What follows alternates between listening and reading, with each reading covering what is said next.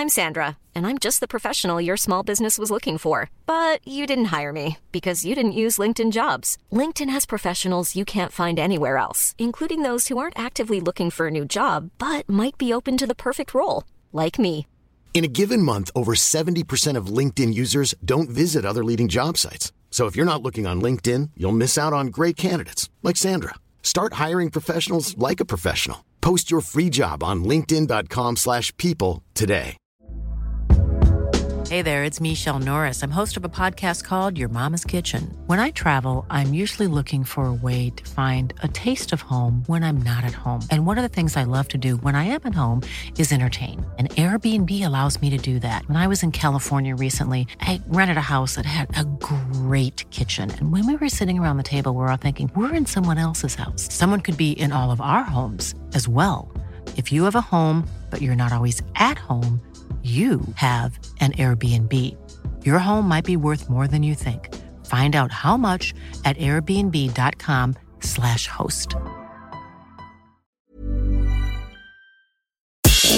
Hello and welcome to the Motormouth podcast with Harry Benjamin and Tim Sylvie. This is the place where we meet some of the biggest names in and around motorsport, chat about their lives and everything in between. We also wanted to let you know that you can now join our Patreon program. It starts from £5 a month to 10 or £20, depending on uh, what you want. Each tier allows you slightly different levels of access. Uh, depending on which one you choose, you can enjoy early access to podcast episodes, exclusive member benefits, merchandise, shout outs, and your chance to feature on one of our shows. Any support you can give us is massively appreciated and will help us grow and continue to bring cool content to race fans all over the world. Uh, you can find the link on our socials, just search for Motormouth or go to patreon.com. Don't forget to like and subscribe, and you can also leave us a review. Download the Motormouth app where you can get live race times, exclusive video content from MMTV, create your own social profile, and check up on all the latest happenings with whatever motorsport takes your fancy. Welcome to episode 18 of the Motormouth podcast. Um, alongside me, but down in Essex, as always, is thespian motorsport guru and bearded beauty Harry Benjamin. Good evening, Harry. Good evening, Tim. How are you? Dealing with uh, what day are we on of i- isolation now? Can't recall. Uh, I have no idea. It feels like about 100, to be honest with you. I've completely had enough of it. And uh, maybe by the time this gets released, we'll all be um, down the pub. But I have a feeling we could be doing this for quite some time. I just can't wait for the pub session after this is all over. That's No. going to be uh, that's going to be a fun one. Um, shall I uh, shall I introduce today's guest? So today we are joined by a man who's currently um, eleven thousand miles away in the lovely country of New Zealand. Um, in recent times, our guest Brendon Hartley has competed in European Le Mans, Bathurst twelve hours, the twelve hours of Daytona, the twenty four hours of Le Mans as part of the World Endurance Championship with Porsche in the nine one nine hybrid, alongside Timo Bernhard, an Antipodean colleague and friend Mark Webber. He would go on to not only several podiums but the overall championship not once but twice, winning the 24 Hours of Le Mans along the way. Porsche left endurance racing at the end of 2017 and Brendon found himself making his Formula One debut in Austin that same year before completing a full season in 2018. He would later return to Porsche to prepare the team for their maiden season in Formula E before finally making his home at Geox Dragon Racing. It's an absolute pleasure, no, an honour to have a former Formula One driver, double WEC winner, Le Mans champ, and currently Formula E racer on the show. A huge Motormouth welcome to Brendon Hartley. Thank you so much for joining us, Brendon. From uh, yeah, from New Zealand. You're home in New Zealand. What's it like over there? It's very early in the morning, isn't it? Yeah, thanks for the, the warm welcome as well. It was a bit over the top, but yeah, it's very. I just got I just got up. I probably look like I just got up, although I always look like I just got up.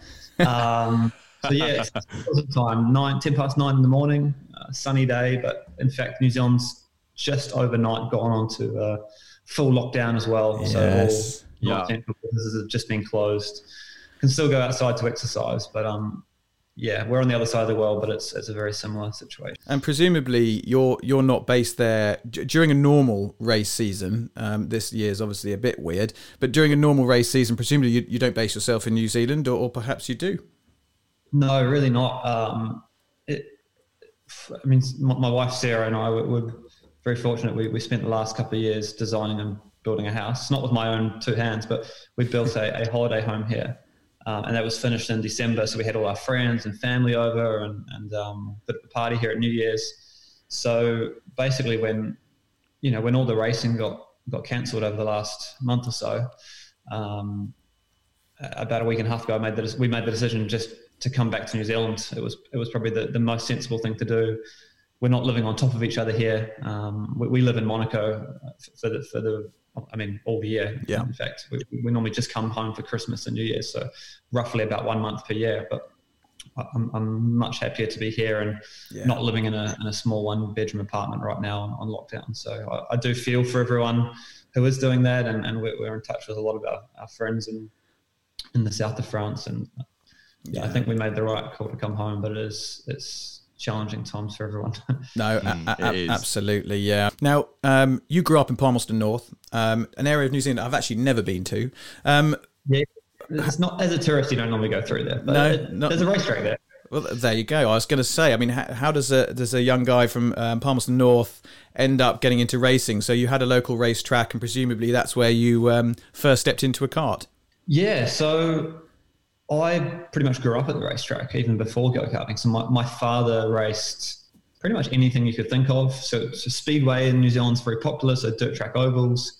He raced minis. He raced Formula Holden, um, which was a which was a series in, in um, Australia, so single seaters. I, I always used to give Mark Webber stick because he um, he raced against my dad at the I think it was the very first Melbourne Grand Prix. Showing his age. The only bad Showing thing about it Mark, Mark won the race, so I, I, there wasn't, you know, the, the, joke could only go so far because because Mark won the race. So yeah, he raced from Atlantic. So basically, he raced all sorts, and my earliest childhood memories were were watching him him race. Um, he was the kind of driver who had a bit of talent, um, but you know was just doing it out of the back garage. I remember the stories. One year he he bought he bought a Formula Atlantic car that Keke Rosberg crashed and destroyed in New Zealand. bought it and spent the whole winter building it up to race it the next year. So you know that that was kind of wow. that was how you know he he was successful in his own right, but never really had the funding or or um, someone to fund him. Yeah, taking it any further. But yeah, he he had a bit of success. So yeah, my my earliest memories were being at the racetrack, and I also have an older brother, Nelson, who started go karting before me. Um, so my, my father basically gave up his his racing to um, you know, put me and my brother into go karts, which was actually quite cost effective back in back in that time. Um, I know yeah. go karting is that's crazy now. crazy money in, in, Europe, but at least in New Zealand it wasn't the case. My, my, father by trade is a you know engine builder, and we did everything ourselves. And I, I would be at, at, down at the workshop after after um, after school, rebuilding the engine or you know putting on the cart. You know, we, we did everything ourselves, and, and that, that was also the theme going into to single seaters as well. So, yeah, I was lucky to be in a motorsport um, mad household. Yeah, so ru- definitely running through the, the family blood, yes. obviously. So, what was the the thing in your head that went right? Okay, I want I want to do this professionally. Motorsport is my out and out passion. And I suppose in New Zealand, how high can you take that before you you have to make that inevitable move to to Europe or to America? I suppose. Um, yeah, it's funny because as a young go karter, I always told everyone I was going to be a Formula One driver, and I think that's the beauty of being a young six, seven, seven year old. You don't, you know, sky's the limit, right? You know, you yeah. you, you big and, and you don't you don't really see all the all the potential limitations and and, and you know roadblocks. So um, looking back, you know, it was it was probably completely unrealistic for me to believe that that would ever happen, but um, it did. Yeah. So, you know, I, I know it's, it's, incredibly cliche, but it's one of those things. Yeah, dreams can come true and do come yeah. true. Yeah. In my case, it definitely was, but I'm uh, I'm well aware that you know there was a bit of luck involved and timing and. Um, I mean, so many people along the way that that helped make that happen. But yeah, I mean, it was. I, I mean, I'm just thinking back. You know, when you're a five or six year old um, starting go karting, I I think the thing I enjoyed about it the most was the competitive side of it. Um, quite quickly, I realised I was I was quite good at it. Um, I obviously had good equipment because my, my dad was an engine builder, so we always had good engines yeah. and, and, and, good parts. Um, but I think what what really grabbed me in was the competitive side of it. I, I, I hated losing, and I loved I loved to win, and, and it was that competitive um, element of, of man and machine yeah. working together that yeah I, I um I just had the bug for. So, you know, every single weekend, maybe not every weekend, but um, we never we never went on holidays. It, it, everything we did as a family was was going racing. What was the uh, the the the spirit between you and your brother like? Because you mentioned he was also karting. So when what was the competitive nature like between you two? It's funny because we, we we've never actually raced against each other. Oh, really? Uh, yeah. So he he's four years older than me. So, I, sorry, I tell a lie. I, and and this is something that always stuck with me. Is I, I remember my very first go kart race as I think I just turned six, or maybe I, I was still five, but I just turned six. And um, you know, Dad rolled out. Um, this go kart. I'm sure it wasn't quite as good as, as my brother's, but I remember that the first test day, um, I got, you know, obviously was not as quick as my brother had been doing it for four years.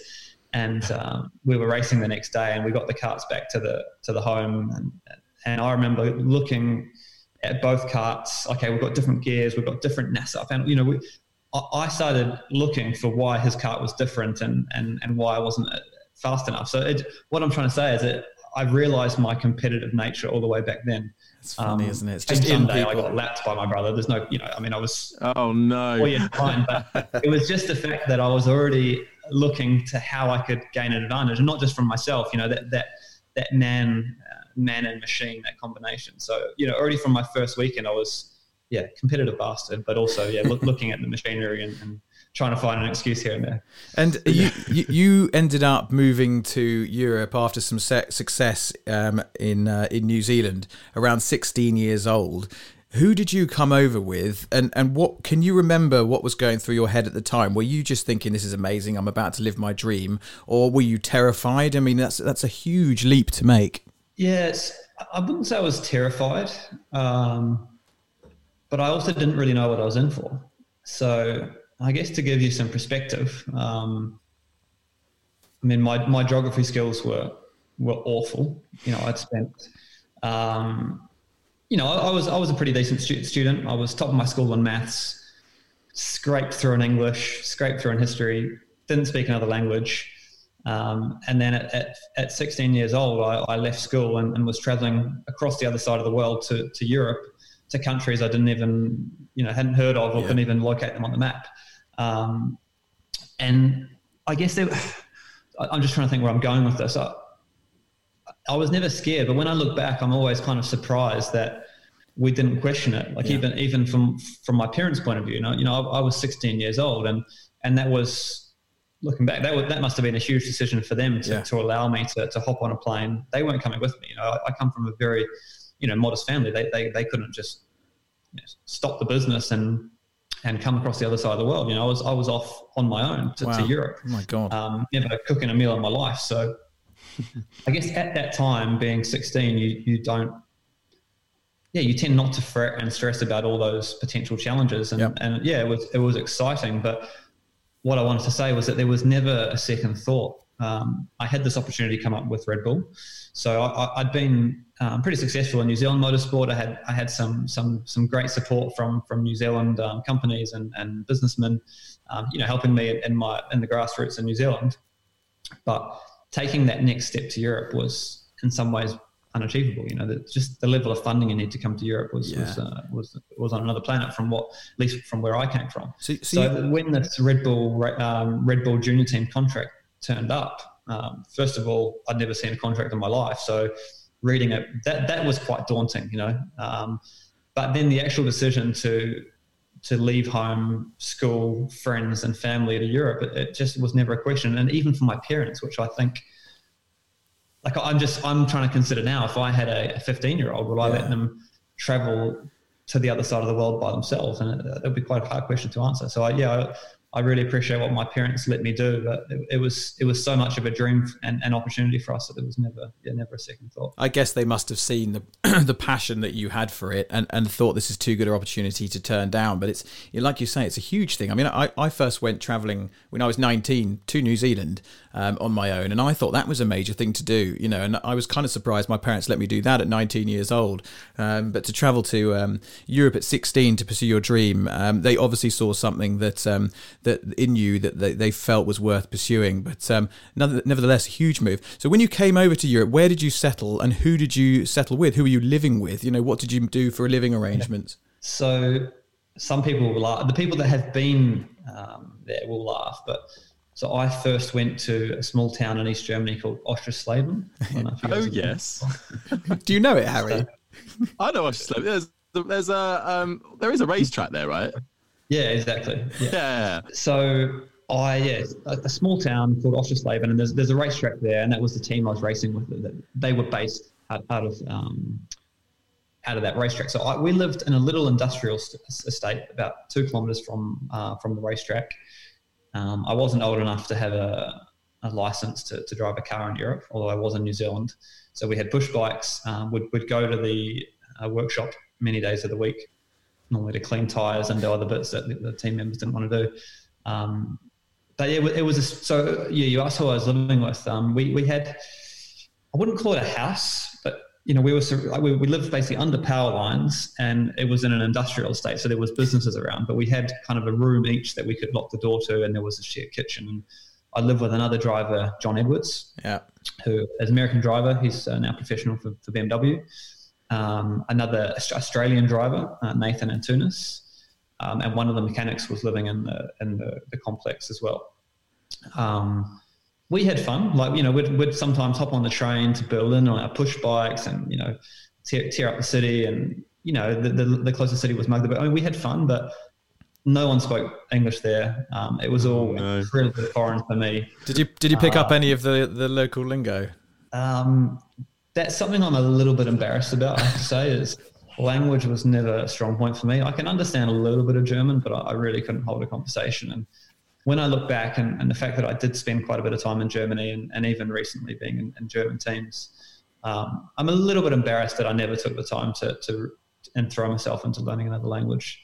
Um, yeah, I don't think you're alone in that one for, for that- anybody. That's really. probably one of my very few regrets, actually. But being a New Zealander, like I'll, I'll never forget being at school and having the option to learn another language, and being a you know starting high school and teachers telling you, yeah, it'd be good for you to learn another language, French, Italian, German, whatever it was. And I remember just laughing at them, like, no, mate, I'll take music. What do I want to learn another language for? Like, I just didn't, I did not see it back then. I, I seriously, and then a year later, here I am living in the, on the other side of the world. I'm going, oh, crap, you know, maybe that would have been a, a good idea.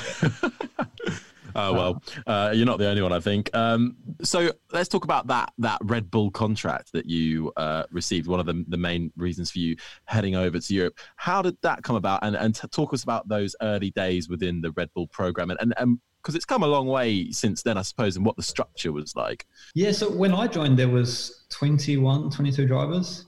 Okay, that's still quite a lot actually. Then Yeah. It was it was really a lot. Yeah, I, I think. So I I I did the young uh, so the Red Bull Young Driver Search in Estoril. Uh, I think it was the same time. as Jaime Alguersuari. I remember Sebastian Buemi being there. I think he was already a, a Red Bull junior. Um, I don't remember the others. Nathan Antunes was, was signed up on that day. Anyway, so my, our first Red Bull training camp, which which were incredibly fun, in fact, um, was in, in Austria. And uh, there was 22 of us. I remember Sebastian Vettel being there, and, and, and all sorts of others that you know that have, that have done well since. Um, and they were fun times actually. You know, mingling with, with 22 other young drivers. Or you know, you, you're friendly with them, but you, you know that every year there's a, there's a turnover of about 10 of us, and, and there'll be another 10 coming next year for the you know. So there, it was it was um, an interesting dynamic. But you know, for me, I was I was meeting all these all these other drivers from all different stretches of the world, you know, cultures that I'd never experienced before. And it was um it was a fast learning curve for me, just being dumped into different cultures and different environments. And, and the racing environment was very different too. But um yeah, some, yeah, I, remember that first training camp at, at Red Bull and I don't know who organised it, but it must have been a nightmare to, to organise 22. And did your uh, did your hair go down well? Because I've seen some questionable hairstyles from you over the years, especially in some of the older videos. yeah, at, at- at- at that time it was uh, probably not as bad. So uh, actually, it's, I went to an all boys school, and we um, we had to have our hair, I think, above the collar and above the ears. So when I left school, it kind of just I just didn't get a haircut for a while, and it kept growing, and then. You know, people kept saying, "Oh, you need to cut your hair," and I guess I was just stubborn. You know, I was a stubborn bastard. And I was just like, "No, actually, I'm going to believe it." You know, so over the course of three years, it just it got awfully long. And I look back at those photos now, and I'm like, I mean, I'm embarrassed. I'm like, what was I, what was I thinking? But in, in some ways, it was a bit of stubbornness. I was, and but there was a, there was a part of me that wasn't stupid, and that I remembered, um, even if you know, I would sometimes say, and if, even if it looks a bit silly, people remember me. And, and well, it was that's true. the thing. You, know? you stand out, don't you? Like I might have looked, I might have looked like a clown, but people remember. me. and there, there, were times, there were times in my career, like, oh yeah, I remember you. Yeah, the one with the long hair. It's like, you know, Yes. it, it actually helped. Yeah, yeah, yeah. Set yourself apart somehow, and I didn't Not realize it at the time, but it wasn't it, like I, I said it to myself a few times, but it, it ended up ringing very true. Mm, not to think of all the money you'll be saving on haircuts as well that you can uh, Yeah, exactly. plow into your racing career. I But I luckily, did- I didn't cut my hair for years. Like, that's, wow. that's- Do you how long are we talking here? Do you think like over two? I don't know, a year and a half at least. Yeah, maybe, yeah. They got pretty long.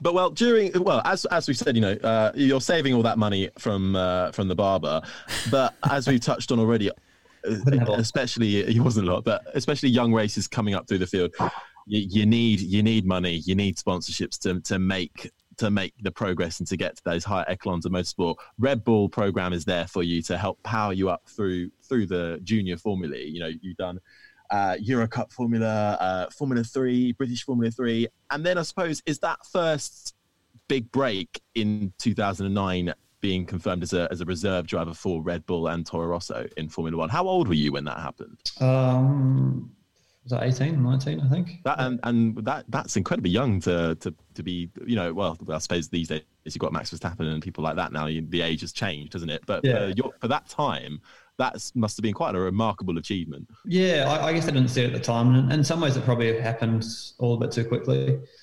Um, I definitely wasn't prepared to be an F1 driver at, at 18 or 19. And, and I know Max came in and did it, but you know, hats off to him. I, I, I- wasn't um, I wasn't prepared for it. Um, yeah, and, and I mean, yeah, just touching on Red Bull, yeah, I mean, they, as you say, in, in, in motorsport, you, need a bit of funding behind you. And, and I didn't have that from my, my parents, but I absolutely had that from Red Bull. So they, they gave me that that huge opportunity, and, and so did others in New Zealand. You know, to get to get myself to, to where I was, um, you know, ready to be picked up by Red Bull. Um, but equally, I, I, I have, um, in fact, I'm still, uh, you know, paying back shareholders. I had, I had people that, you know, you know, fellow Kiwis who put money into me, not not looking to make a return, but just looking to help out, and and I'm still paying them back today because even to be in Europe, even if we weren't paying for the racing, just just the living expenses and, Yeah. and live, you know, it's high for a young a young fellow like me not having an income and my parents not being able to do it. So I've been incredibly lucky not only to have Red Bull, but a lot of other supporters and uh, around me to to get me through those those tricky times. And and that that is where motorsport is different from um, a lot of other sports where yeah, there is a certain level of funding and, and family support, or it doesn't. Re- you know, a lot of people, a lot of people talk about the you know rich kids and oh, okay, it's daddy's money, but I'm, I'm I have a little bit of a different thought on that because you know I, I had I had Red Bull support. You know, th- there's still money being spent from somewhere. You know, okay, mine didn't come from my parents, but you know, I, I had Red Bull support. Um, so yeah, I mean, I, I feel incredibly lucky that I that I had that um, that support and, and uh, coming through. But yeah, sorry, you, you mentioned about um, 2019, and yeah, it happened.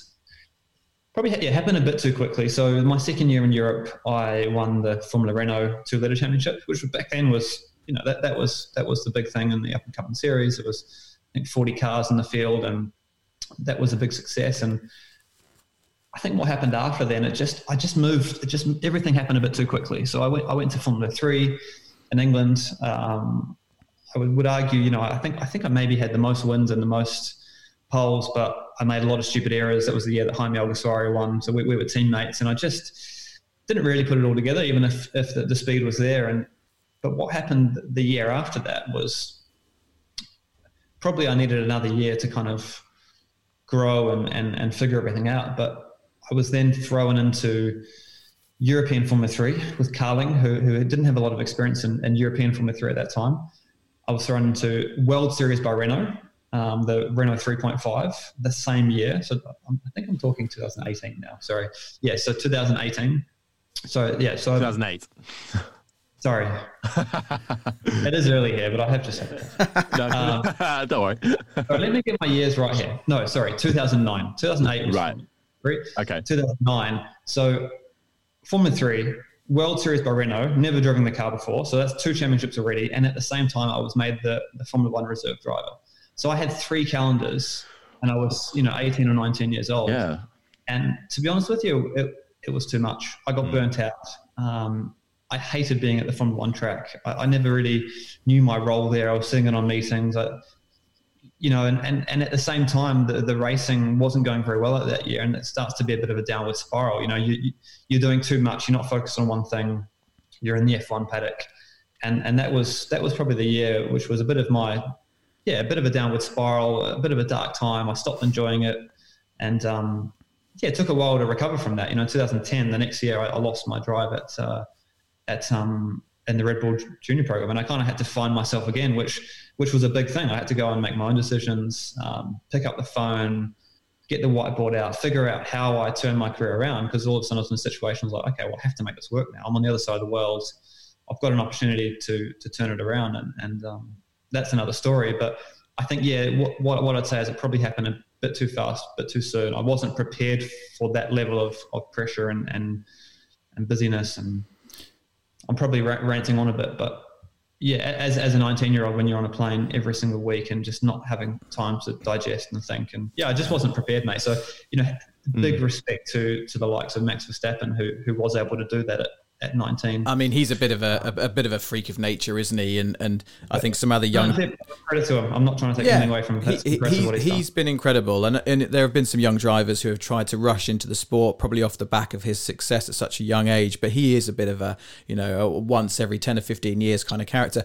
But I don't think you're alone in feeling sort of overawed and burnt out by that kind of scenario. And you know, we see in the F1 paddock, you wander around and you, you see young drivers coming through, standing in the back of a garage, looking looking lost and thinking, you know, what yeah, what, what, what is my role? What am I doing here? And, and you do see it. Well, it simulator as well, mate. Simulator on top of those programs. Yeah, for, yeah. For it's a lot of responsibility. It's proper sort of sink or swim stuff. But you're not fully developed as a driver or a human being at 19 years old. Um, so it, it's a very tough scenario. But then what was to come? Um, I, I, doubt you probably even imagined at this stage. But ha- where did the transition happen where you started to look into the LMP route and, and end up becoming a double um, WEC champion Le Mans winner um, in this sort of few years purple patch that you had? Where did that transition from single seaters move into LMP? Yeah, so uh, post haircut. post haircut, yeah. um, yeah, doing sorry during twenty 10 when I lost uh, my drive at Red Bull. So that was what, in some ways, it was a bit of a relief. Like a relief. I knew it, was, it wasn't going well. I wasn't happy. Um, I'm not saying I wasn't happy with with um, with with Red Bull. It was just you know the situation. Yeah. It was a bit of a downward spiral. So it almost felt like a bit of a new beginning. And um, I started picking up the phone. Um, I had great advice from a from a, a long time supporter in New Zealand to look, get the whiteboard out, write down every contact that you have, and just start trying to figure it out. And that's what I did. And and during the end of 2010, I picked up a few drives here and there. Same as 2011, I, I actually was still racing single seaters um, by you know picking up free drives, but you know dr- um, drivers that hadn't paid their bills, so they needed someone last minute. Yeah. And you know, okay, well, who's on, out there? Okay, we know Brendon doesn't have any money. We'll throw him in. So had a few drives um, here and there for that. Uh, oh, sorry, uh, uh working like that. Um, and I also I also went to Mercedes. So during, must have been the end of 2010, I um, I joined Mercedes as their simulator driver. Yeah, one one of the simulator drivers. There was a couple of us, um, and I did that for a good couple of years. And I think that was a good move um, because it it kept me, you know, at the high end of at the high end of motorsport and development and and working with a Formula One team in a very professional environment. So I think that was very good for my development, and it was you know, I was getting a, a daily wage. You know, that was that was my, wife Sarah was working at a restaurant. I was going every day to the simulator to basically put food on the table, yeah. and, and I think that was a good experience for me, and also kept me, you know, at the forefront of the technology and and, and development, etc. Um, you asked about the endurance. So how that happened was um, I was still very good friends with uh, Sebastian Buemi. Yeah, and I remember he came to Milton Keynes. He was still um, oh, he was in Formula One at the time actually but was just leaving Formula One and just had just signed for Toyota and their return to LMP1. And I started asking him about endurance. And it's going to, it, you know, I've said it before, and it's probably probably upset some uh, Le Mans uh, enthusiasts, but I'd never had any interest in Le Mans. I, I, didn't know anything about it. I'd never watched an endurance race before. but here I was chatting to Sebastian about potential opportunities in endurance racing, and um, I basically followed him to a test at Paul Ricard. I think it was early 2012. I took my helmet and my overalls and um, a bank account which I'd saved up a few thousand euros from my work at Mercedes, and speaking to a few teams about getting some laps in an LMP2 car. Um, and that was tough for me. Arriving at a racetrack, not knowing anyone, it was it felt like a new form of motorsport because. In endurance racing, back then at least, there wasn't many young single seater guys trying to do what I was doing. So yes, people knew who I were, but it felt very separate endurance racing and, and single seater racing. Anyway, I, w- I walked up and down the uh, the pit lane in Paul Ricard. It was the uh, official European Le Mans Series testing. I met every single team owner, and I did 20 laps in an LMP2 car for Boutsen Ginion. I paid, I think it was one and a half thousand euros. I, I you know, t- t- basically a new set of tires. I did very well um, at, at, on the test, and during that time, I met. Um, a funny character called Greg Murphy, uh, Irish fellow who, who was running an LMP2 team. He, he was starting a new team. He actually remembered my stupid long haircut from back then. hey, there you go. It's coming in handy. Winning. and um, he liked the idea of putting a, a, a, young buck from single seaters into his LMP2 car, his, his team that he was just starting. And I did my very first endurance race about a month later. And, and you know, that all stemmed from just, you know, arriving at the track with my helmet in hand and, and meeting every every team yeah, owner. And making so that was a good lesson for me, and and that turned into more races. Uh, um, we finished on the podium. You know that turned that, that turned into more endurance races. Um, and a similar story at the end of the year, I met an Amer- American fellow called Peter Baron, who, who met me at Road Atlanta when I was racing LP2. He put me into his Grand Am car the next season, um, and I, I all of a sudden found this new love for motorsport and endurance racing. Um, I never never expected to love it so much, but that that was true. Like I, I, absolutely loved the racing. I loved the team side of it, the endurance side of it, the, getting through the traffic.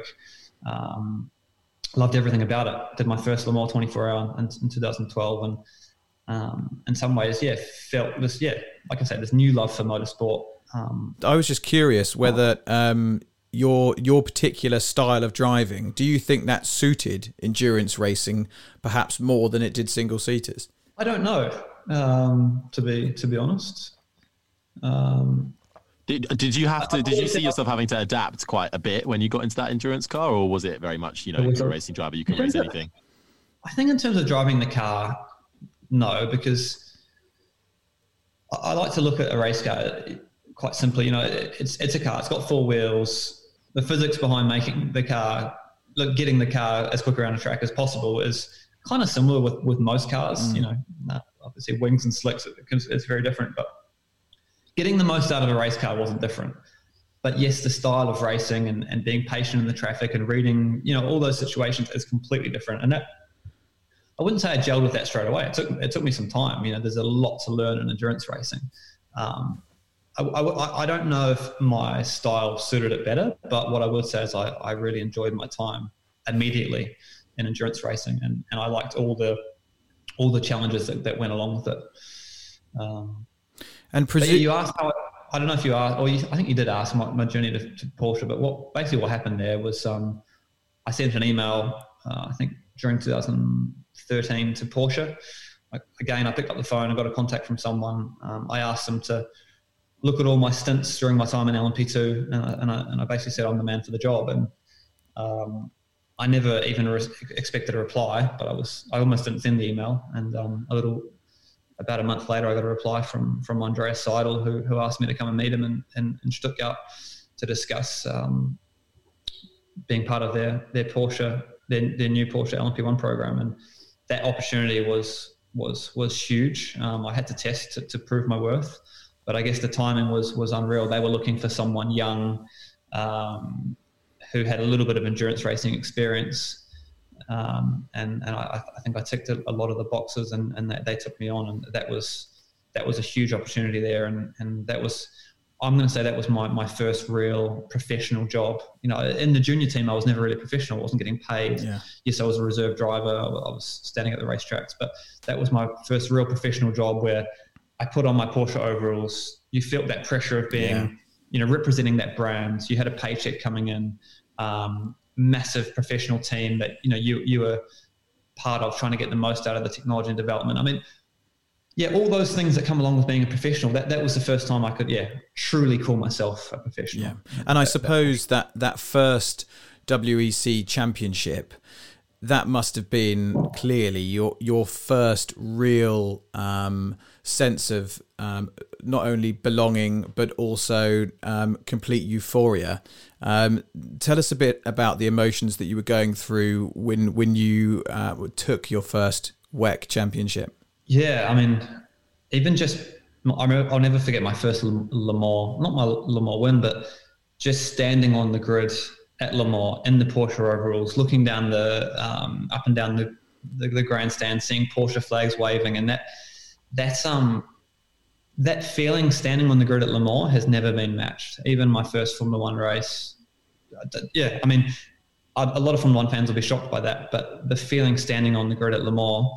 Um, representing a brand like Porsche or, or now now Toyota. I haven't haven't raced for, for Toyota yet at Le Mans, but we don't know when that's going to happen now. It's been delayed. Yeah. But yeah, that that that feeling and that energy on the grid is is un, unrivaled anywhere in, in, in the racing world, in my opinion. It was, well, it's it's yeah, one of the, the, the, certainly the top three, isn't it? I mean, I suppose you, have got the Monaco uh, the Monaco Grand Prix, the Indy 500, and the Le Mans 24 Hour. It's it, it doesn't get any bigger than that, and and winning that race must have been just an absolutely astonishing feeling. And then to go on and win the World Championship twice, um, you must have been on cloud nine.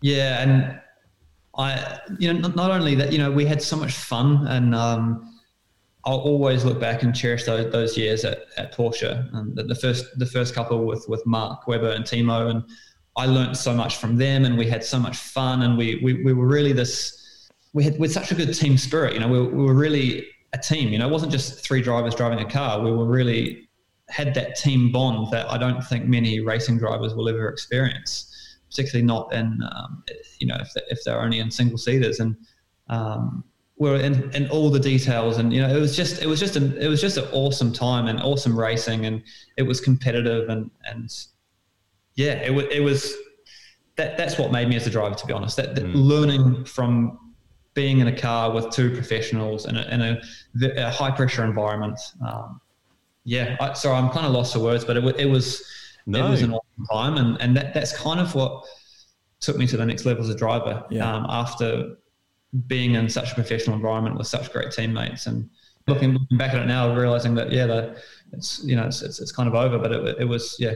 I'll always look back and, and with with fond memories at that time. Yeah. Yo, let, us let's just touch on on that ending. Obviously, you know, two WC championships and, and a Le Mans win, and, and Porsche leaving in in 2018 uh, so 17, sorry. Um, how how was the the build up to that end, and and what were you doing, you know, within yourself to to sort of look for the next steps? How how do you even begin after after having such highs and then having to go right? I've got to I've got to almost start, you know, not start again, but you've got to turn a new leaf in your career. Yeah, it was. I think we're all a bit shell shocked when we when we first had the news that that Porsche would be pulling out of the LMP1 program. Um, you know, we were also invested. And, and, as I just said, you know, we were also happy to be there and, and know, enjoying the racing, competitive side of it. Um, I'm just trying to remember exactly how it went, but you know, I didn't, I didn't panic. And, and it, I guess it was very similar to earlier in my career. I, I picked up the phone, you know, and, and um, you know, Porsche were not throwing us out the door. You know, they were giving us opportunities to continue as Porsche factory drivers. It wasn't clear what that was going to mean. You know, there was there was obviously GT. They just announced Formula E, but that, that's two years down the road.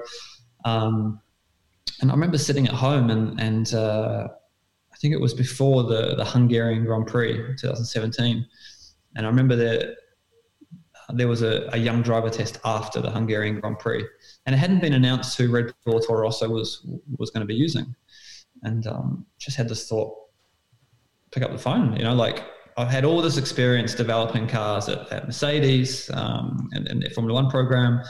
Um, I've just been involved in Porsche. It's such a, it's a very, it was a very high level. You know, it's a very similar environment to Formula One in terms of team structure. So I called Helmut Marko up. Um, I hadn't spoken to him in, in years actually, and um, basically told him, that if there was ever an opportunity, uh, I was I was more referring to testing. That's when I, when I called him up. I said, if there's if there's an opportunity, you know, I'm I'm a different driver than what I was uh, all those years ago, and and uh, I'm ready. And and uh, it was funny when he didn't say much at the time. He, I, I, could kind of hear as hear the cogs turning, so to speak, and and um, he just said, okay, and and that was pretty much the extent of the conversation. two weeks later, he he he called me up and asked if I could come to drive the simulator in Milton Keynes. And without asking too many questions, I went and tested the simulator. They put me through quite an extensive program. I'm guessing they were testing me against others that had been in there. Um, I don't know who that who they were, but I'm sure I'm sure that was the case.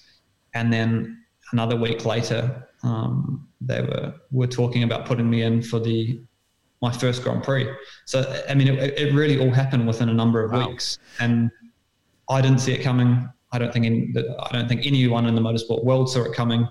Um, and that, that's that's really the truth of the story. That that's how it happened. Um, well, there's a bit more to the story too because I, I, was I was looking at IndyCar at the time as well. Um, I did I did kind of leave that bit out. I I think during that time I, I was also yeah meeting with an IndyCar team. I, I, was, I was very close to, to being in in the US. I'd committed myself mentally to driving on ovals and and moving to Indianapolis and um, and then at the very last moment, this, this opportunity to race Formula One came up, and, and uh, I obviously took it. And in, in yeah. the in those, one day uh, I could write a book. There's there's a lot more to the story, and it, it was it was. I think yeah, it's, I think it, it sounds like it needs a book. Life. It needs a book. It's it's astonishing already just listening to you talk. Um, mm. You get fully invested in this story, don't you? It's it's that's absolutely fascinating. And this relationship with Dr. Marko, yeah, lead up the lead up to that that first Grand Prix. I mean, I, I don't want to go into it all now, but that was the craziest month of my life. Like there, there's there's probably some things I still can't talk about now, but how it all unfolded and happened and the stress that I was under to try and make that deal work. And it wasn't financially; it was because I had other deals on the table. Yeah, I mean, one day I'll, I know my, my wife actually was writing down, like I was I was on the because I was traveling and still racing for Porsche at the time. I was sometimes on the phone till three o'clock in the morning looking at contracts. I was on the phone to Helmut Marko at all hours in the morning, and Sarah was actually making notes just because she knew how crazy yeah. Wow. the whole story was. So I do have some notes there to tell the, the full story one day. But yeah, it was it was a crazy. Your your relationship with Dr. Marko um, at this point. What is the relationship like there? Do you end up talking a lot? Do you talk every day? Is it intermittent? How does that relationship look?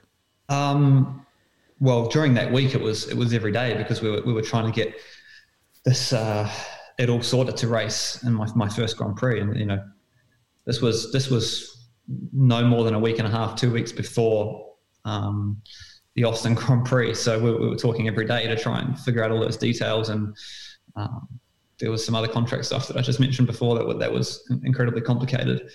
Um, but yeah, no, I, I always had a I think I always had a a mutual respect with you know with with Helmut and you know he, he was tough um, I, you know in my early career I'll, I'll never forget the feeling I used to get when I when I'd see the call pop up from Helmut Marko. my, my heart rate would rise yeah. 50 beats because it was you know back then it was never normally a, a good phone call and I'll never forget when I when I won my first race maybe not my first race but it was maybe the second or third race So I had I had Helmut Marko call pop up. And I thought, oh, great, he's going to say congratulations. And the phone call was actually, why didn't you win by more? So that, that was kind of, you know, he, he was very hard on us um, as young juniors. Um, but I think when I established myself as a as a professional, you know, he had a very, it was a different relationship, and and I always was able to have a good joke with him, and I always respected that he was so straight and and transparent. Yeah, you know, he what he, what he, he meant what he said, which which I liked, and and that can't be said for everyone on the F1 paddock. You know, there's there's a lot of others that that go through the paddock on their belly, so to speak. Yeah, yeah, um, yeah, yeah, And at least with Helmut, you knew where you stood, and, yeah. and I liked that. And, what, what um, you saw was what you got with him. For, yeah. yeah. for sure. I mean, and like you say, I, th- I think motorsport's one of those sports where it's very difficult to find people you trust, and, and when you do meet them along the way, you've got to hang on to them. Um, let, us fast forward then. You've you've done the race in in um, in the at the USGP in Austin, and a, a brilliant um, a brilliant event, a brilliant place to be. Um, 2018, you get your your first full season in Formula One, and and I think it's fair to say you had your run of bad luck. Um, I, I think I read on the F1 website that you hit a bird. Um, you, you you got taken out. You had engine issues, suspension failures. Um, you outpaced your teammate in the first of two or three qualifying sessions, but still got flat from the media. How did you deal with it in those first few races when questions are already being thrown at you about your future? Where where was your mindset um, going into the, the, the middle part of that season? Yeah, there, there was there were some tough moments. Um, as you say, yeah, there were some times that I was unlucky and um, and yeah, the, the, the, media are, are, looking for a story, right? They're, they're looking. Uh, I mean, I'm talking. I guess you guys are media too, but that that that was something that was hard to deal with. I wasn't used to being so much under the microscope, so much in the spotlight. Obviously, you know, professional career at Porsche was different, so to speak. You know, it was more about the brand, more about the car, the, the you know the team. Um, but yeah, I mean, I, I, have a lot of cherished memories from my time in Formula One. It was it was always my dream. Um, but there, yeah, there were some tough moments. I'm, I'm not going to lie, and and there were some defining points there. And, and like you say, you know, you, there was. I, mean, I, Bahrain was an obvious one where my teammate Pierre, I think he finished fourth, and and we we had an incredible car that weekend. And uh, that was the funny thing about the midfield battles is, you know, anyone who followed it, sometimes we didn't know why, but every now and then we'd have this incredible car. Maybe it's just how the tires worked, and you know, got into the window and Pierre delivered on that weekend. Um, I had a, I think I, I was one tenth or so behind him qualifying, but um, had a crash on the first lap, a drive through. It didn't work out, you know, and and those little moments can be defining. You know, he's he's all of a sudden had a top four.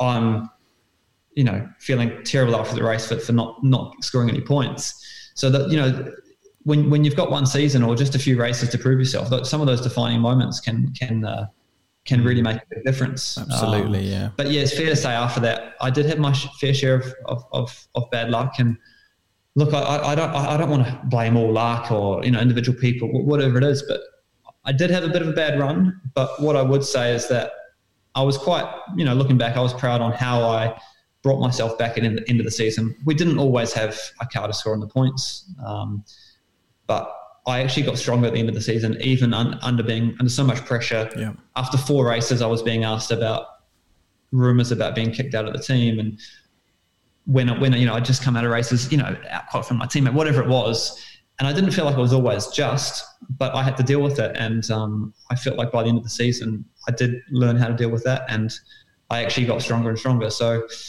I was I learned a lot from that experience. Um, I definitely could have done better at times. I was learning on the way, um, but ultimately I didn't, didn't, make it any further. And, and what I would say is I, I, I, don't look back and say, oh, I should have been there another season. I, you know, should have this, should have that. In the end, I had this very unexpected opportunity to be in Formula One. Mm. I have no regrets. I gave it my best shot. Um, there were a few key defining moments. Maybe if I hadn't made a mistake there, if I was a little bit luckier there, you know, we would have had a better result and the momentum would have been with you. But there's always ifs and buts. And um, I gave it my best shot. And there are plenty, hundreds of other drivers out there that I know would be worthy of an F1 shot that didn't get one. So yeah, yeah. I, I'm, I don't look back at it in in, uh, in anger or any regrets. I'm not looking for sympathy, but it's, it's not just it's not just the media as well. You know, there's, there's obviously big politics within the team as sure. well, um, which probably not interested to go into, to be honest. But um, well, uh, what I did it, read, that not everyone, not everyone sees what goes on behind yeah. the scenes as well. Yeah you you you did allude to that in your in your article, your sort of farewell to Formula One, uh, sort of stating that uh, perhaps even from as far back as Monaco, you know, despite whatever the rest of the season entailed, you were probably going to be out at the end of the season. How how what was that about? Can can you don't have to expand on that if you don't want to, but is there anything to expand on that? Um, I, I don't really feel like going into it. there is politics involved in Formula One. Of course, yeah it's, it's a, normal. It, there's a lot of money involved. There's game, a lot yeah. of people. You know, there's even in Toro Rosso, there, there must have been 500 odd people involved, and, and uh, mm. egos and people trying to move up, and and, and all course. the rest of that. And um, it's a complex sport. You know, it, Yeah. it's a very complex sport, and it's part of the reason why you know we love it as well. It, it, it is it is complicated, and and um, but the politics side of it, I didn't always enjoy it. So. No, and of course, and that, that's always going to be the case. But when when you look at something like the Red Bull system, you know, at the end of the day, they've given you a massive shot in Formula One. So, what, what do you make of the Red Bull system? Because we, we alluded to it earlier. You know, there's there's pay drivers, uh, you know, who've got mummy and daddy's money, but then you know, there's systems like Red Bull. You've got Mercedes now. You've got Sauber, Ferrari. Have got one as well. These are essentially the same thing. So, how do you look at the Red Bull driver program now? You know, with you know, with your years of experience with it and outside of it. Well, I mean, I should only speak from my own personal experience, but without that system, I, I, I never, I wouldn't be talking to you right now. I, Yeah, I, yeah. I never would have had the opportunity to to go and race in, in Europe. Um, so I think the, these programs are fantastic for for bringing talented drivers through um, without daddy's money, as you said. But I, I want to be careful saying that because I don't think it's always fair. You know, you can you can have a lot of talent even if you're, you're coming from a from a wealthy family. Yeah. So- Completely. I don't think it's always fair to, to, to call out people like that. Um, but yeah, I mean, all, all I can say is I had my opportunities um, for the most part due to Red Bull. So I, I can only thank them for that. And I'm sure there's plenty of other drivers out there that are, that will tell you the same. So um, I think we're, we're very lucky in motorsport to have, have such programs to, to breed talent and, and bring them through. Now, Brendon, before we uh, we touch on your Formula E exploits, we have a very important quiz for you to test your knowledge. Now, there is a leaderboard here. There are people on it. We were expecting big things, and I think Harry's been pretty kind with these questions. So I'm expecting you to uh, be So, well what- up the what leaderboard. topic, mate? 'Cause I'm, I'm getting nervous now. Don't be nervous. I don't watch a lot of motorsport in my free time, mate. I steer clear of it. So It- um, Well, you're lucky because these are all to do with you. So hopefully, uh, not to do with me. hopefully you'll- this is our uh, Motor Mouth quiz, notoriously the hardest motorsport quiz um, in the world. Uh, you, there's a maximum of four points up for grabs. I've got four clips for you. Uh, So we'll it's play one- questions. Four four questions. questions, and basically we're going to play you four clips. Um, Alright. And after each one, basically, I just want you to listen and then tell me what you think is happening or what happens next. So we'll start with clip number one. Mate, is he gonna let me by? What the f- going on? Mate, he's holding me on so much. Beat me out as well, mate. no, I, I know exactly what that was. Yeah. But, Yeah, go on then. What's happening there? Um, that was um, in in Brazil when uh, I, I was told my, my teammate was going to let me by.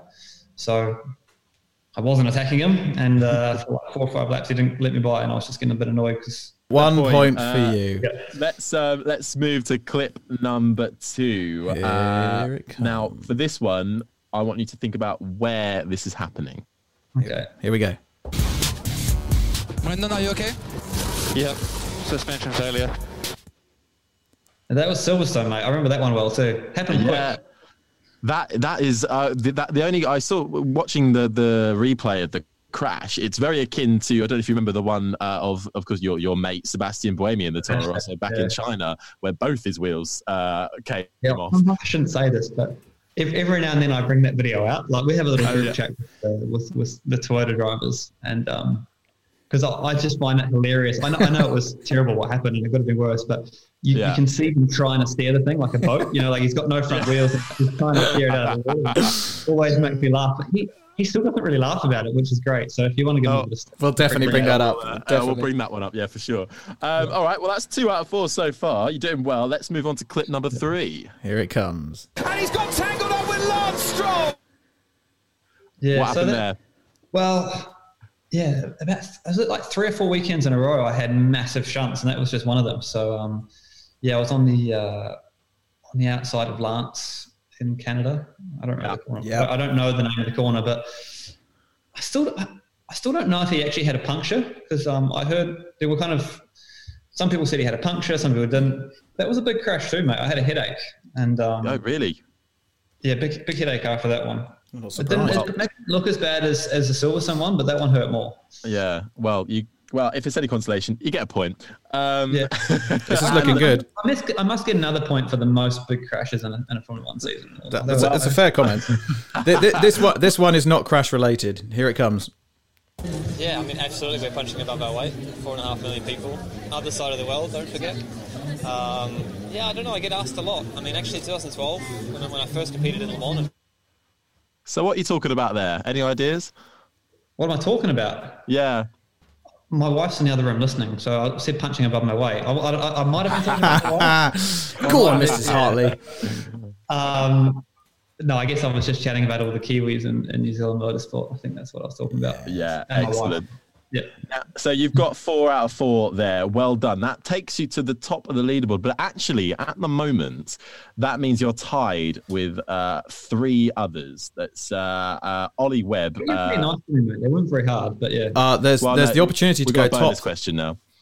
Um, can you tell me for a bonus point what year Red Bull first joined Formula One and who were their drivers? So, because they were first with, with together with Sauber, so you're, you're meaning as a Okay, so as a as a fully fledged team. okay. So I don't. I'm just trying to think of the year. So it was Mark Webber and no, Any ideas? It's tense. Oh. But Red Bull took over Jaguar, right? Yes. Tim, get your stats up. But hold on. So I'm just I'm just thinking about this. Yeah. First year. Oh god. Yeah, I'm not going to get the bonus point then. Oh no. Um, because If I give you one of the drivers, it's really bad. I was about to say David Coulthard and Mark Webber, so that's that's really well, bad. well, one of them is that well, you've got you're halfway there. yeah. Who was If the it, other one of those drivers is correct, so you got DC. So DC. It's it's it's Uh, a really. It, I mean, with all respect to the driver, it's a left field driver. It, it's not the first one that comes to your mind. No, it's a. I think that's half a point. Half a point. We need an Half a out. point. We need an Who out. was the other driver? Who was the other Christian driver? Klien. Christian. Cl- yeah, you know what? No, you said it. It's- Yeah. Yeah. Any more idea on the year? Oh, the year. I don't know. 2004. Oh, so close. You're one out. You're one out. 2005. Okay. But I'm going to give you half a bonus point for getting David Coulthard. So uh, that takes you, Brendon Hartley, to the top of the Motor Mouths leaderboard with four and a half points. I'm gonna give you some more applause. A small applause. This beats your double world championship winning WEC business. I'm sure it does. on the TV. Yeah. Let's uh, Um, let's bring it back to. Formula E. Um, this is a topic of discussion that we often have on this podcast about Formula E, the merits of it, how good it is, how good it isn't, what people like about it, what they don't, and it, it is polarizing. How are you enjoying it? Yeah, I'd, I'd say I'd be enjoying it a lot more if I had had more success, which hasn't really gone very well so far. Um, yeah, you know, as, as you can imagine, when you're doing well, it's uh, Yeah. you, you're loving life. Um, when you're spraying champagne, it's it's easy to, to enjoy it. But no, I, I do enjoy it. You know, it's incredibly competitive. Um, not only from the drivers but also the teams. I mean, I don't, I can't think of any other series out there that has so many manufacturers, you know, fully, you know, OEM manufacturers involved and, and um, supporting the championship. And I think some of the, the the racing style with managing energy, there's, there's it's very complex, but also it creates great racing. Um, but yeah, it's it's tough. You know, like it's it's been it's been a tough entry for me, and and uh, you know, Dragon, um, Geox Dragon are really like the team, um, but we are a smaller team, and I think you know, we're, no one's hiding the fact that I think we're, we're definitely the smallest team that, that is we're creating our own drivetrain, and, and we're we have a lot less staff than than the likes of these these big manufacturers. But we we still believe that we can, you know, hopefully challenge a bit when we do get racing again. Um, but so far, it hasn't gone to plan. You know, um, but we I think what we do have on on our side, uh, and being in a small team without the same restrictions of being manufactured, you can be a bit more dynamic. But hopefully now that we, we actually have a couple of months up our sleeve to, to work, we, you know, we, we have all these great ideas, but not enough man hours and Yeah. time to, to implement them. So hopefully with a couple of months up our sleeve, we might be able to fight back. But I enjoy it. It's, you know, a lot of people worry about um, electric cars not being exciting um, to, to drive. And, and my argument there is once you get used to the fact that there's no engine noise, uh, an electric motor is incredibly exciting to drive. It's very, it's very direct. Uh, sitting sit, sitting in the car, you feel more at one with the drivetrain than you do in a in a, in a combustion engine car. And, Yeah. and the way I'd explain that is that you have a more of a direct link from the throttle to the accelerator. You know, there, there's no lag. You have instant torque, instant power. So you have this this very direct link from from what you're doing on the throttle pedal to to the to the um, electric engine. Um, another thing I'd say is you take away that sound, but you you all of a sudden get all these other cues that you, you have never had before. You Yeah. can hear the tires screeching, you can hear the car bottoming out, you, you hear this wind noise. So you become more in tune with with other cues um, that you haven't experienced before. So it, it's um, it's definitely. Oh, and one other thing to mention, we have a lot more power than we have grip. So there's there's no, Yeah. no, there's no issues there. We're, we are fighting those cars. But no, it's, Yeah. it, I think it's exciting. And I think what it does do is, is it, it displays and, and advertises um, electric racing, Yeah. electric vehicles um, in an exciting manner. You know, I think it wasn't that long ago when everyone saw electric vehicles as very boring. And, and, I, and I think that that's changed in a very short amount of time. And and as has the technology and development of, of, of the cars in a very short short amount of time. I'm Yeah. sure that's going to be no different in the next years. Yeah, no, it's great. I mean, we, we my opinion of it has has changed. I mean, I, I I I've said for a long time when it first came out, I wasn't the biggest fan, but I'm, I'm certainly warming to it. And we, we spoke to Ollie um, Webb not long ago, who's who's had the opportunity to drive um, in a couple of Formula E uh, cars, and he's he absolutely loved it. He he was waxing lyrical about it. couldn't couldn't get enough of Yeah. it. So um, I think for, as a driving experience, it sounds utterly amazing. Um, and and you know they've they've done incredibly well to get it to where it is. And and you know whether it, it it's it's the future or it's a passing phase or you know whatever it ends up being, I think it, it provides exciting wheel to wheel racing, and that's what everybody wants to see. Yeah, and what, what I didn't even mention was the fact that we're we're driving in the heart of city centres Yeah. that, that never seen motorsport before on arguably some of the most difficult tracks we've ever seen before. So th- there's that element too. You know, we, we, the, the series has been able to take electric racing to, to places that it's never been. Sorry, racing in general to places it's never been before. So that that part of it also is exciting. Um, like I said, I, if if I was sitting here after spraying a bit of champagne and, and having a bit more success, Yeah. um, it would be a different story. It has been tough. I'm not going to lie, um, but I'm remaining positive that that as a team and, and we, we can you know maybe still turn it around. We'll, we'll touch Well, fingers crossed. When and if we get back racing uh, this year, it will be uh, uh, an upward uh, incline. Um, do you have a uh, a hero, uh, racing or otherwise? Um, say no as a short answer, but as a young fella, um, for reasons I don't, I still, don't- I still don't fully know why, but I was a massive uh, Jean Alesi fan as a kid.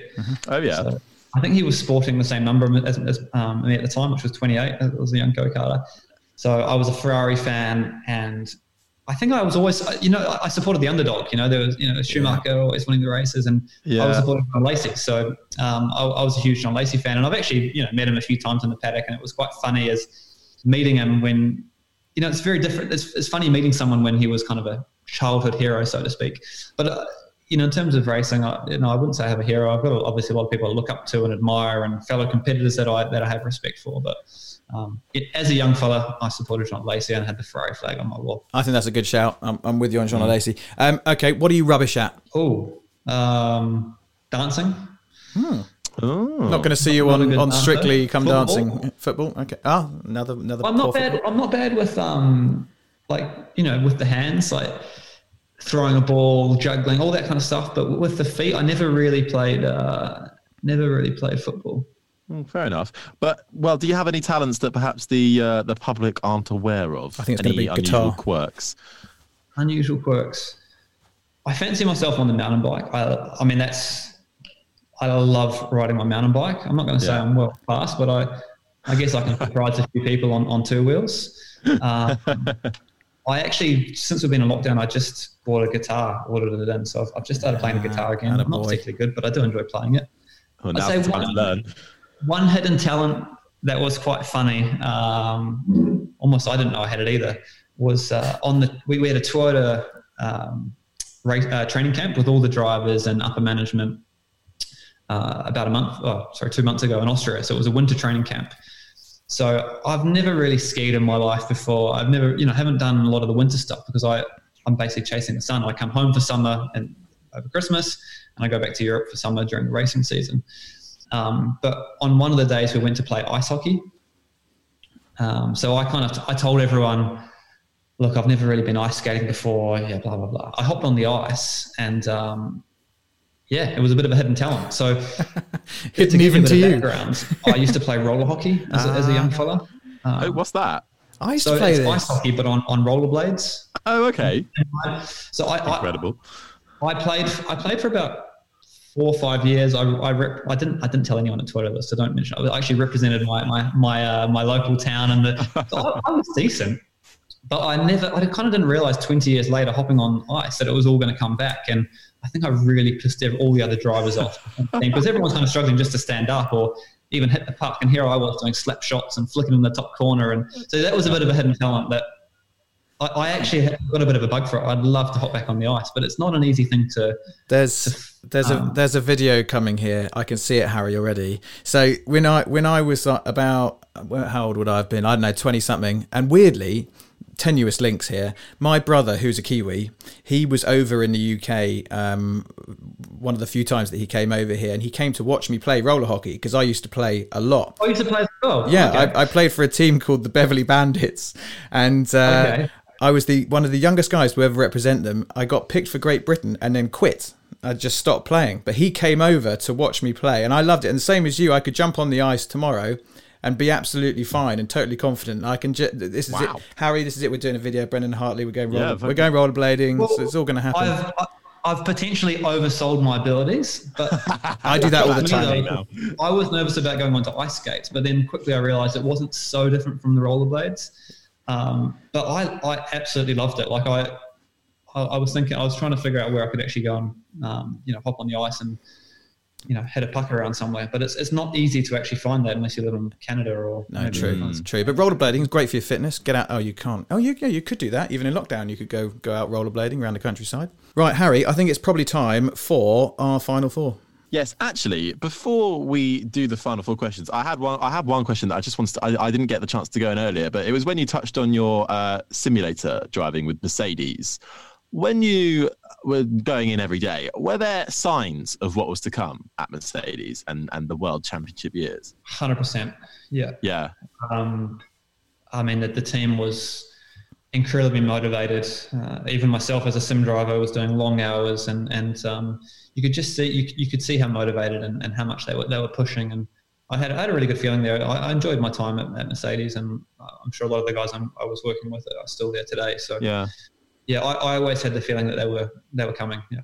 Since I left, they've been- been very dominant. Yeah, I don't know if there's a Yeah, you laid the foundations. Yes. Um, um, okay, so we have a, a final four questions that we ask everybody uh, who comes on. Um, so I'll kick things off. Uh, what's got you excited at the moment?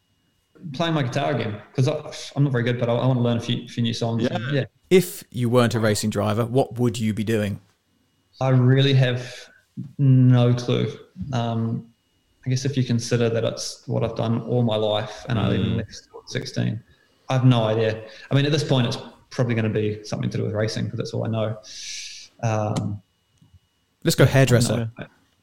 Hairdressing. I wouldn't get any work. um, how much of uh, your success is about luck? How much is about hard work? I'm going to say 75% a bit of luck and, and right time. But at, at that same time, you've, you've got to make the most of those opportunities when they do come up. So I guess that's Yeah. the other 20%. So yeah, I'm, I'm very aware of uh, being in the right place at the right time. But also it does require you, yeah, like you say, requires you kind of getting that luck. I- I wouldn't say picking up the phone's hard work, but it's, it's, it is also about making those opportunities and, and, Yeah. trying to find them as well. Final question for you, Brendon, and then we'll let you have your breakfast. Um, what are you scared of? Spiders. Yeah. Oh, there's that's another one. A lot of people. It's spiders. I don't mind them. Well, depending on the spiders, Matt, I'm not. I'm not that scared, but You don't want to be near it. Me, I'm like, yeah, you get the spider, and I'll, Do I'll get some you big spiders out there? No, not really. That's no, but you, I- you, you know what you do Oh, get yeah. out there. Well, You, That's probably why I'm scared when you go to Australia and you see these big huntsmen. It's funny, like pe- people that haven't been to New Zealand think it's you know there's going to be snakes and crocodiles, and I mean, we've got nothing that'll hurt you. You know, Well, that brings us to the end. Amazing. Thank you so much for joining us. Um, fascinating to hear your story. You 100% must write a book. Um, and um, honestly, it's, it's been a real pleasure um, getting you on here. Thank you for taking the, the time out of your day.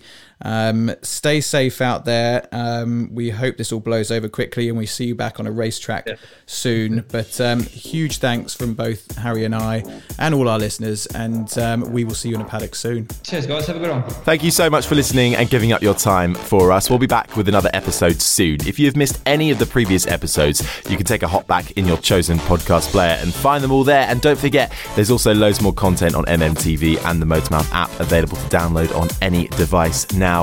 Uh, and to continue uh, to allow us to help create lots of cool content and to keep making these podcasts, we wanted to let you know about our new patron program and how you can join. It just starts from £5 a month to 10 or 20. Each tier allows you slightly different levels of access depending on which one you choose. You can enjoy early access to podcast episodes, exclusive member benefits, merchandise, shout outs, and your chance to feature on one of our shows.